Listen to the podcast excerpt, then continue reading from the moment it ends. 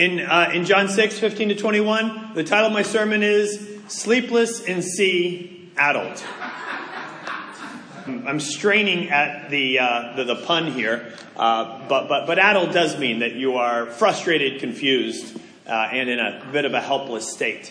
Uh, and um, here we go. We'll, uh, we'll, we'll enjoy this romantic comedy of, uh, of Jesus encountering his disciples in this boat. Let's pray together, and in we go. God, there are storms that are in our lives that are bigger than we know, and the solution is for you to be in our boat. And I, I pray, God, that as we look at this story, uh, that we would not fear you, but welcome you, invite you, embrace you, uh, Uh, as you're our only chance to get to shore. And thank you that you've done all that is necessary in order for that to be real safe passage. Thank you, God, for your love. In Jesus' name, amen. All right, so we just studied out Jesus feeding the, the 5,000. And at the end of feeding the 5,000, the crowds were so enthralled with Jesus, his teaching, but also he gave them bread and fish and fed them at a time where they were in a rather desperate strait. And they began to have a murmur about them. Could this be the Messiah. Who else could perform such wonders and signs? Could this be the Messiah? And in verse 14, after the people saw the sign Jesus performed, that being the third big sign in the Gospel of John, the feeding of the 5,000, surely this is the prophet who is to come into the world. Jesus, knowing that they intended to come and make him king by force, withdrew again to a mountain by himself. And so he goes up to the Golan Heights, and he also wants to make sure that his guys, his, his 12, are not going to be contaminated by a view of the Messiah that was anything less than God's will and intention. And so he wants to make sure, rather than the 12, who are going to be the ones that then help to make disciples who make disciples who make disciples and explode love throughout the world, rather than they become so small minded as to think that a physical revolution is really what is needed here. And instead of that, he wants to make sure that they are, in a sense, sequestered or, or, or perhaps even in, in some sense, uh, made separate from the contaminating influence of the throngs, of a mob mentality. And we know from Mark 6, which is a parallel passage to this, he doesn't just get them into a boat, he forces them into the boat. He's like, get in this boat, get out there, but it's, it's getting near sunset, and if you're Jewish, you're not loving the water. How many people here would love to have oceanfront property? Right. If this were the boat of the 12, even though they were all fishermen. And I said, How many of you like to have oceanfront property? No hands would go up. Uh, you know, what's even interesting is going to Capernaum, where these fishermen lived, none of them built their houses close to the shore. They all were over by the synagogue. That was much more desirable to them. But not only was the shore not desirable, it was something that they feared greatly. Uh, and as we look at them now going out into the sea, their view of the sea was very different from ours. And maybe it's technology, maybe it's the sense that we in our great evolution of, of engineering have, have dominated terra firma as well as the sea itself. Uh, perhaps that's the difference. But, but for them to know that them going into the sea at night and then the, the, the you know, weather starts getting rough, but the tiny ship was tough. I, mean, for, for that to happen to them would have been like losing your mind fear because it would have a fear that goes beyond just the physical. It was not just that the sea is scary and who knows what kind of creatures are in there in the dark that you don't see in the depths, but the sea was also a, a very frightening place because it was associated with the abyss the, the, the, place of evil, the place of the Leviathan, the place of even the dead in, in some cases. But let's, let's go ahead and read this then as we go on. Verse 16. When evening came, his disciples went down to the lake, where they got into a boat, because they had no choice, by the way, and set off across the lake for Capernaum. By now it was dark, and Jesus had not yet joined them. A strong wind was blowing, and the waters grew rough. And Mark tells us as well, Mark 6, this is, this is quite the tempest that has stirred up along the waters here. And they were frightened. Oh, I'm sorry. A strong wind was blowing and the waters grew rough. When they rowed about three or four miles, they saw Jesus approaching the boat, walking on the water, and they were frightened. They were already frightened, but now it's being described in a heightened fashion because of, of what they're seeing. But he said to them, It is I, don't be afraid. Then they were willing to take him into the boat, and immediately the boat reached the shore where they were heading. All right, so we've got a, a kind of a, a straightforward section of text here and a beautiful story, all self contained. And I've got three points to take us through this. The first one is afraid of the water.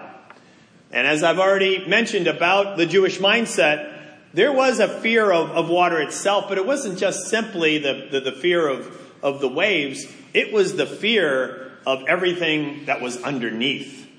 And for them to be out there, this is a, this is a difficult situation for them to say the least. But for us, I think we live our lives expecting calm seas. And it's not so much how do we make sense of the stormy seas in our life, because know this Jesus sent them into this sea. He's the one who put them into this position. He put them out at night with a wind gusting up and with a, a frightening experience about to be theirs. And for us, I think it's not so much how do we make sense of God's purposes for our life. I think the biggest thing is that when something really wrong goes down in our life, it's not just that we, we don't know how to make sense of it, it's just that we're so surprised that something wrong is going on in my life. We're just so used to everything being hermetically sealed and climate controlled and God forbid there's a pothole and the, you know, the complaints that we'll throw up that even such a bump would cause me to have a, a bump in the road of my life. Like we, we're just so now accustomed to comfort on all sides to think that God would deliberately put you in a place of discomfort is just something that's very difficult to embrace. And yet, it's exactly what God is, is doing here for his precious disciples. He is putting them in a very difficult position. But it's also what he's done for his people over and over again. Think about the Jews and the promise given to Abraham in Genesis 15. God says to Abraham, Your people are going to, I have trouble with that word, I go up five octaves. Uh, your people are, are, are going to go down into Egypt and they are going to be enslaved for 430 years. Wow, right? And you think, why would God do that? Why bricks without straw? Why oppression? Why slavery? Why bring all of that? Because what God was doing was quarantining his people from the oozing evil that was overflowing out of the inhabitants that surrounded them. And if God had not done that, his plan to redeem all of mankind, God was not content with a, with a fallen humanity. God wanted nothing less than for all of his plan to come together in a burgeoning holiness and love that would ultimately be fulfilled through chosen Israel, through them, through, through Jesus, and then ultimately throughout all nations again. But in order for that to even have a chance of happening, in order for God's big picture to play itself out, there's some small pictures, some snapshots immediately in front of us that just seem horrific until you pull back and get a view of the big picture. If the Jews had not gone into slavery for 430 years of horrific oppressions and abuses, they would never have come out on the other end of that purified and ready to receive the law and ready to be the bearers of God's will to future generations and not only future but future nations. All of that was God God's plan coming together.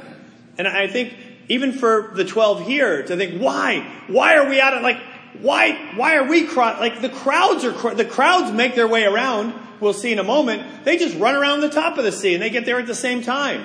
Like, why are we out here? We could just kind of get to Capernaum by running around the top of the Sea of Galilee right now. Why out here? Why would Jesus do that? He forced us into this boat.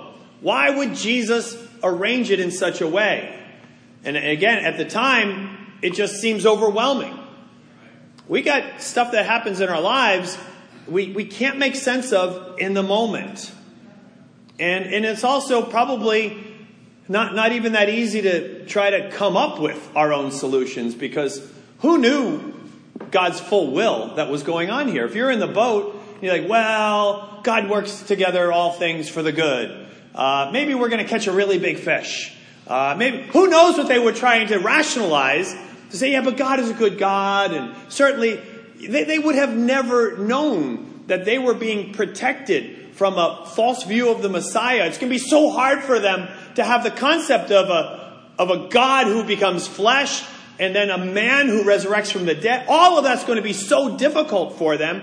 What Jesus was trying to do was protect their view of God become man, of the Lamb of God who will take away the sins of the world. He needed to keep that clear and perfect. There's no way that any of them would be thinking that while they're in the middle of the sea. Oh, well, he's protecting us from the influence and the polluted views of, of the crowds that are walking along the top of the shore. I, I don't think any of them would be thinking that as, as they come up with it. But I think even for our own lives, we've got to recognize we got storms that are going nuts and, and you can come up with some, some ideas, and maybe they could give you some comfort. But really, the, the only comfort is, is that you know that, that God has a will that is perfect and beyond our, our, our understanding. And Romans 12 tells us don't, don't let your brain be squeezed into the thinking of the world, but rather be transformed by the renewing of your mind. And only then will you be able to test and approve of what God's will is, his good, pleasing, and perfect will? Again, we're, we're trying to use a secular mindset to make sense of the crazy stuff that's going in our lives. It's not going to go so well. How about just this past weekend of hearing the, the, the celebration of, of baby Calloway and Elena and Zach and all that they went through, through through that period, and we were all praying. But you know what? On the same day that we were praying for Elena, we were also praying for Kendra. And it's, it, it's just overwhelming, the, the, the, storms that can occur. And, and for us to think, wow, is, is, where is, where is the, the good in all of this? In, in a lot of cases, I think we got to try not even to figure out what it might be. You know, on, on the same 24 hour period of time, I know everybody that I knew was praying for Elena and they were praying for Kendra. They, they both had babies that were premature. Uh, and along that, that journey, uh, Elena was able to, to, to, give birth to a five pound, 13 ounce baby. And a few hours later, our, our dear sister Kendra had a, had a stillborn baby. And not only that, had to fight for her life because throughout the entire process, uh, she was uh, on the edge of the edge of dying crashed in, one, one instance uh, with the crash carts coming in. And on top of that, having to go through giving birth and grieving and fighting for your life all at the same time. I mean, how do you, how do you make sense of, of anything like that? Did, did we pray better for Elena than we did for Kendra? Did, did, God have a special purpose for maybe Calloway, not a, a purpose for, I mean, yeah, you can use that kind of secular approach to things. We just got to throw up our hands and, and recognize that No, God, God has got something that we can't even begin to appreciate. Sometimes we do when there's been enough time. And, and sometimes when you're able to give yourself 10, 20 years for, from the event, you can appreciate it. You know, Danny, who did the welcome, was telling me just, just before he came up that, that, that he and his wife went, went through something very, very similar uh, to, to what happened with, with Marcel and Kendra. And, and same, same number of weeks and same, same thing that had to happen. But, but, you know, right now, Danny can kind of see that with a, a good bit of perspective of over 20 years. But, but, but for any of us that are still in the immediacy of these things, it's a dangerous thing to think about how we're going to understand this or make sense of, of this, or even to allow Danny's experience to even inform uh, Kendra and Marcel's experience. It, it, it, that's a dangerous thing as well. I think we've just got to recognize that, that there are storms, and God does allow us to go through those storms. And the difficulty is, is that at the end of the day, we still appreciate that if we could, if we could know, if we could only know, then, then we would only have peace. But, but God is not allowing us to know until some other time. He's not even allowing his, his guys here to know why it is that they're going through this, even as they hear people perhaps walking along in, in joy, excited to go see Jesus in just a moment as they, they walk along maybe a mile or so north of where, where they're rowing. Uh, it, it, it's going to be confounding to them, it's confounding to us. But, but at the end of the day, we've got to appreciate that Jesus will, will go through the most ultimate storm. And, and only because he goes through the most ultimate storm will any of this start to make sense. And I'll, and I'll get to that in just a moment here. Um, but what's interesting is, is as, as much as life can kind of cause us to stop and, and just throw our hands up at times, uh, it's, it's nothing compared to when you really have to come face to face with holiness. And, and my second point is an even greater fear. Now, isn't it interesting that while they're dismayed in their addled situation in the middle of a deep, deep sea, but now fear is introduced into the dialogue not at that moment, but at this moment. What is that moment? When they saw Jesus approaching. Not in a boat, not in a hovercraft. This is not a calm sea that he's walking across. This is a tempest through which he's walking.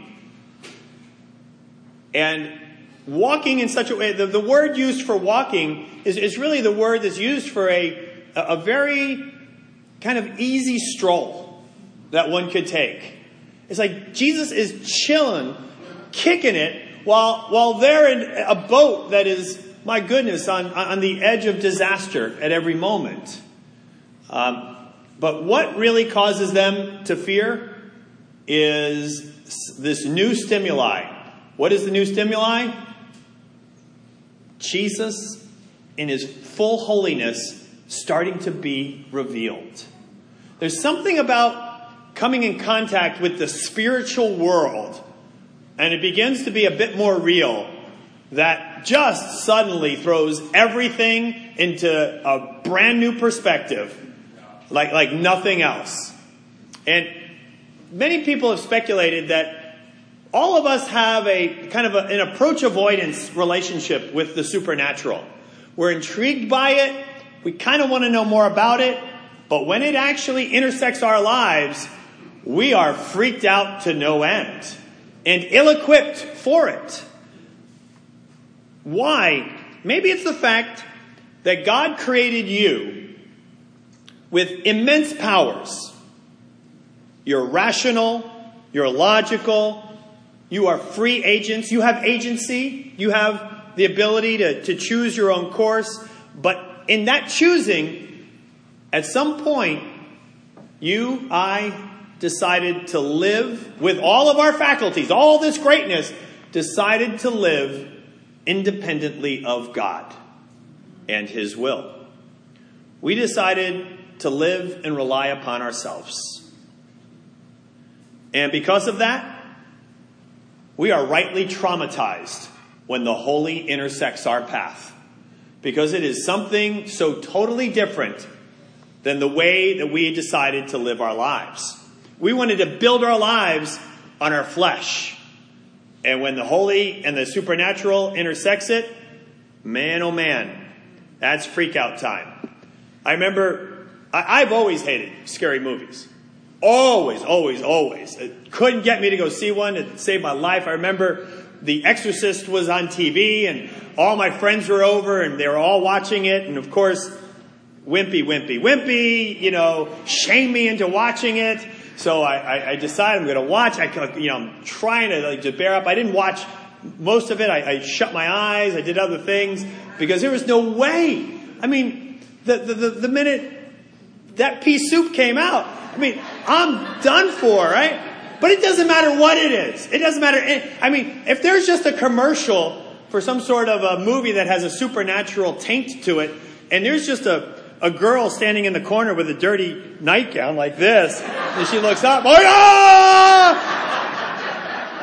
Like, I would rather be in a room with a Bengal tiger than that girl. I mean, there's just something deep inside of me. And Mark 6 says that what they encountered was in in the Greek, phantasma. Sounds so cool, doesn't it? That's the word for a ghost. A phantasma. And I, I, I remember seeing, there was a movie in, I think it was 1978. So I was about uh, 15 years old, 14 years old. But it was also like my first date ever. And I went to go see Phantasm, which was this scary, I don't, do not recommend it. Only bringing it up for illustrative purposes in this lesson right now. Do not see that or any other scary movie. I see no purpose in these things. But nonetheless, I go to this movie and I had this like burnt orange satin shirt, buttoned down, collars that could slice bread, looking sweet. Right? First date, I'm gonna impress because, and I had the satin because I could kind of, you know, kind of put my arm around the girl or maybe she like hold my arm during the scary parts. But, but, but, but I remember, I remember during the midst, I'm trying to be so cool. And the, the, we're like on a triple date. It's like these girls were like made of some other substance. Like, how are they not like freaking out, fearing in the midst of this?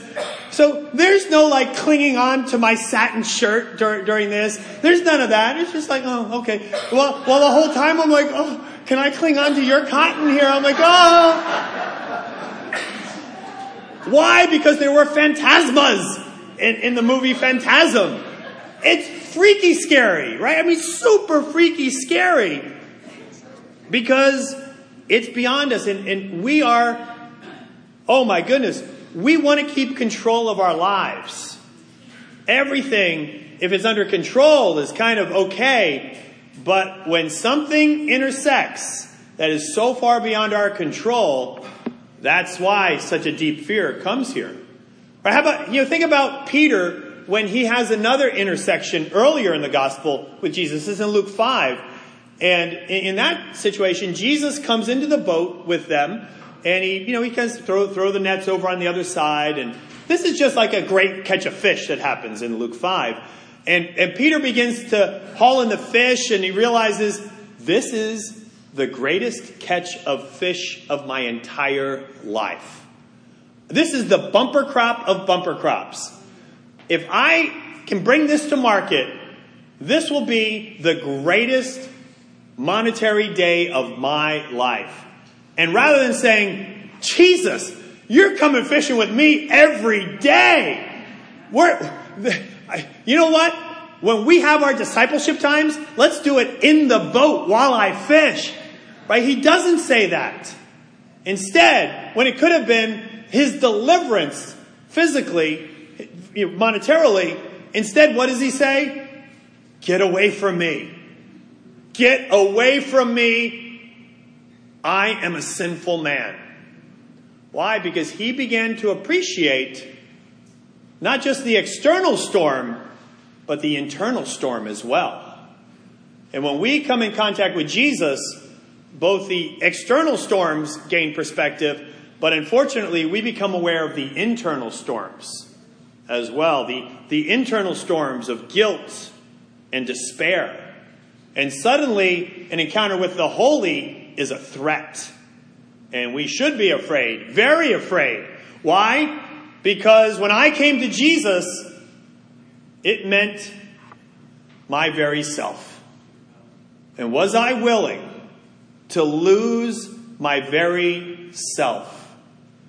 Because I wasn't able to maintain my control and still have this encounter with Jesus.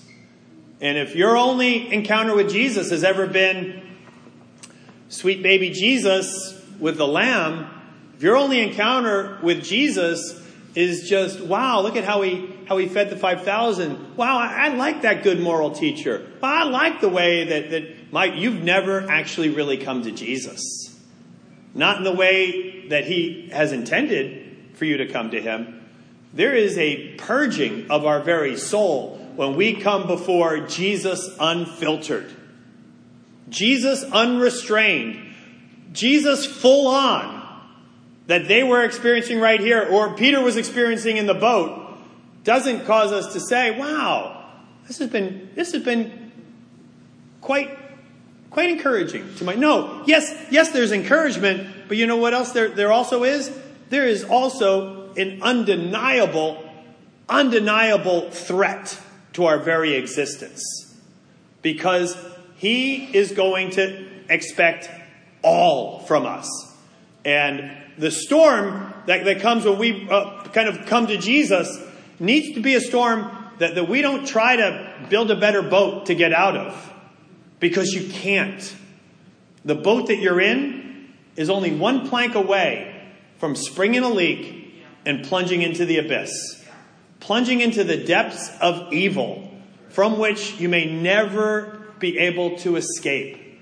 And if you're still trying to manage it on your own, manage it through religiosity, managing it through, let's say, filtered holiness, managing it through playing the game of church, you're just trying to stay afloat in your own man made boat.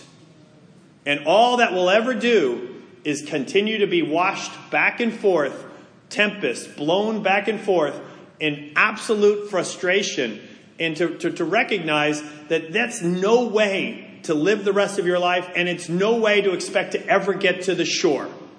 All that will ever happen is maybe you stay afloat for a little while longer, but is that really your goal?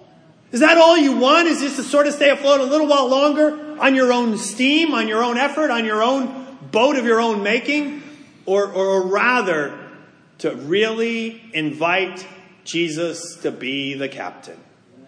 Invite Jesus into the boat.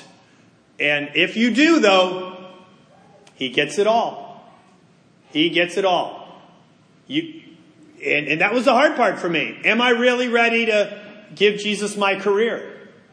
Am I ready to entrust him with my romantic life, ready to entrust him with my finances, ready to entrust him with my free time, ready to entrust him with my energy, ready to entrust him with whatever skills or abilities I have. Am I ready to really kind of let all of that be his and, rec- and really trust that at the end of the day, that's all going to be used for so much more glorious purposes than just trying to stay afloat a little while longer?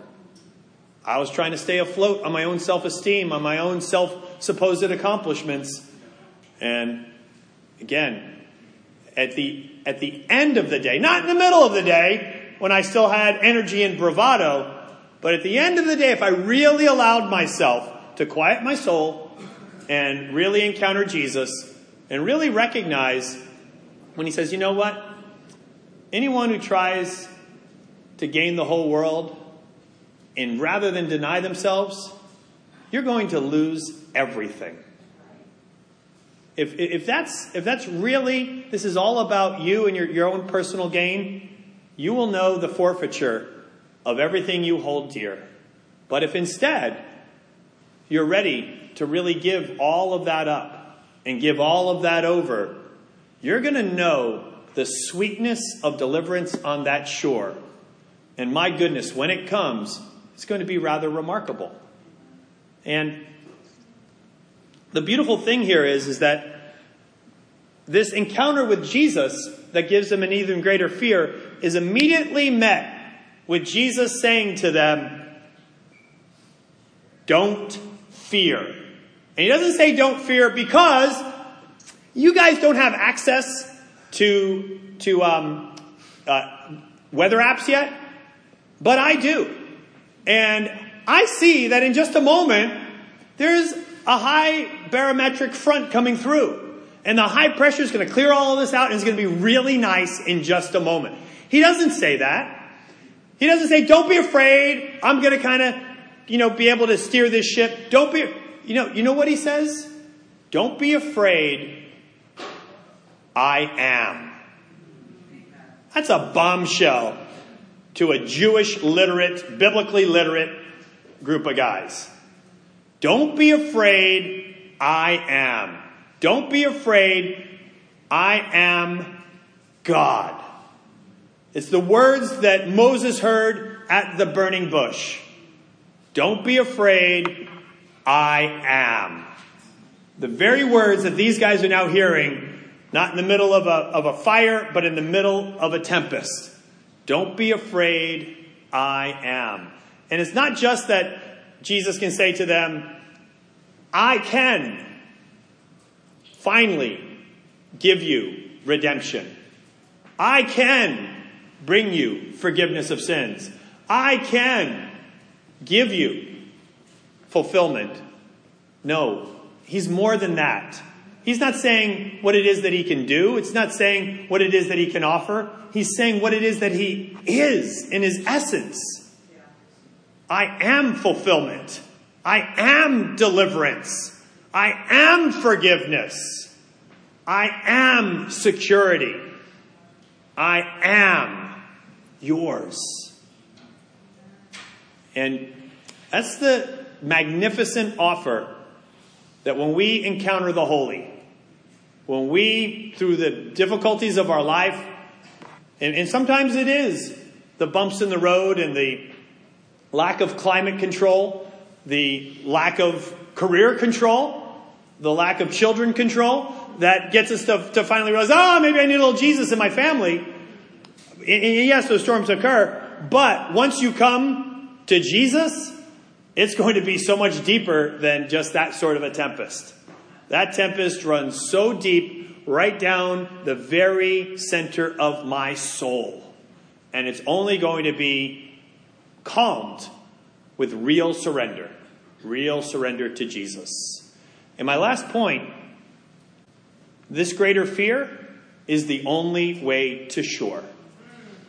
It is the only way. We can we can give it all of these other efforts in our lives. And as I mentioned earlier, sure, maybe we'll tread water for a little while. But is that really your goal? Is that all you want for your life to tread water for maybe just a little while longer? Or how about maybe to have real, transcendent deliverance? Jesus wants to do something with you that's remarkable, and it's not easy. And even if it's the only way, it's a hard way. The only way doesn't make it an easy way. It's, it's paid for by Him. It's courtesy of Him, yes. But it's still never easy to deny self. Everything inside of us wants to preserve self. And to really turn that over is a, a big deal. But when we do, when we get near the presence of the real Creator, it's like being awakened from sleepwalking being awakened from material living, from fleshly living, and realizing, whoa, what, what just intersected my life is such a big deal that it almost seems impossible that I would be coming to understand such things. Philosophers have probably longed to have insight into the meaning of life and our reason for being that is happening right now. But this is our deliverance that is, that, is coming into our, our view. And, and he doesn't just say to you, oh, you know what? I'm just here to comfort you and love you. I don't want to bother you. I just want you to be happy and, you know, become even happier with me. And, and I, I don't, I don't want you to be upset with one another and I don't want you to be upset with me. That's not deliverance. That's codependency. That's not what Jesus does. Jesus gets in there and identifies the very thing that's got to go. There are many things, but for many of us, there's one thing that's just got to go. as we're able to really know living unfettered with, with Him truly as the captain of our boat. As we, as we recognize why He is the only way, there's something that Jesus says to these guys a little later, and He says, You know, just as Jonah was in the belly of the whale three days and three nights, so will the Son of Man be in the belly of the earth. But now one greater than Jonah is here. And as, as Jonah made his way into the abyss and ended up being the kind of the, the, the prophet of uh, perhaps uh, faulty reputation at best, there's one greater than Jonah in this boat with you right now, he gets to say to them. The reason that you don't have to worry about this storm, the reason you don't have to worry about this dark depths that are all around us is because you will never have to go to it to the ultimate degree. You will face small storms, but with me by your side. And the reason why is because I will face the ultimate storm. I will go to the depths. I will go to the deepest, darkest, blackest place that there is at the bottom of this abyss. I will endure all of the, the darkness of, of sin and evil and disease and death. I will be one even greater than Jonah. I will endure all of that. The worst of all of your fears never needs to be realized because I will realize it. The worst of all speculations of the future don't need to be yours. Not in any ultimate way because it will be mine. I will be that for you.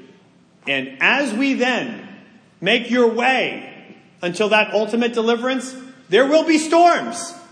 There will be challenges. There will be waves. And there will be a wind in your face. But not for no reason. Because along the way, you can know that because he became your ultimate Jonah, because he took the ultimate scenario that, that you, you ever could possibly fear, that won't be yours. But you can know that every other storm that comes your way, He's in the boat with you. He's right there with you, bringing you through it. Why? Because He's out to make you what you really want to be a person of joy, and yet so empathetic and easily touched by grief, by challenge, by the difficulty of your dearest friends or family members. A person of great courage, a person of great conviction, but at the same time, while bold, approachable, while zealous, tender. But how are you going to become all of that? It's only going to happen letting Jesus in this boat, letting Jesus captain this boat. He wants you to be deeply convicted and a person of deep conviction, but yet flexible and understanding. Fearless, but humble. Fiercely dogmatic about truth, but yet overflowing with joy. That's the journey that you're on when he comes into the boat. But know that it's the storms that produce that kind of a person. And as those storms come, appreciate that he's with you and that you never have to face the worst case scenario because that shipwreck is only for him. These storms are for you and him. And as we see here, then they were willing to take him into the boat, and immediately the boat reached the shore where they were heading. That shore where Jesus wants to bring you is a beautiful deliverance. It is a place where there is no more tears. You know what's interesting? Revelation 21 also says, because it's a Jewish audience, there's no more sea that's there we who like oceanfront property are like, oh, come on. But for them, that's, that's this paradise, ideal place, ideal state. Jesus wants nothing less than God's original plan, God's original paradise, God's original people of purity and courage and character. That's where we're heading, and we're ultimately going to end up there. Don't settle. Don't settle for just staying afloat a little while longer. It's no way to live your life. See what it really means to let Jesus into the boat and to have a propulsion that you never could have imagined. But you know, that takes a lot of humility, more than just even self reflection. Invite someone into your life today. Today to help you to see the difference between just waiting, waiting in the water, and really making your way to the intended destination that Jesus has for you. Amen. Let's close and enjoy our fellowship.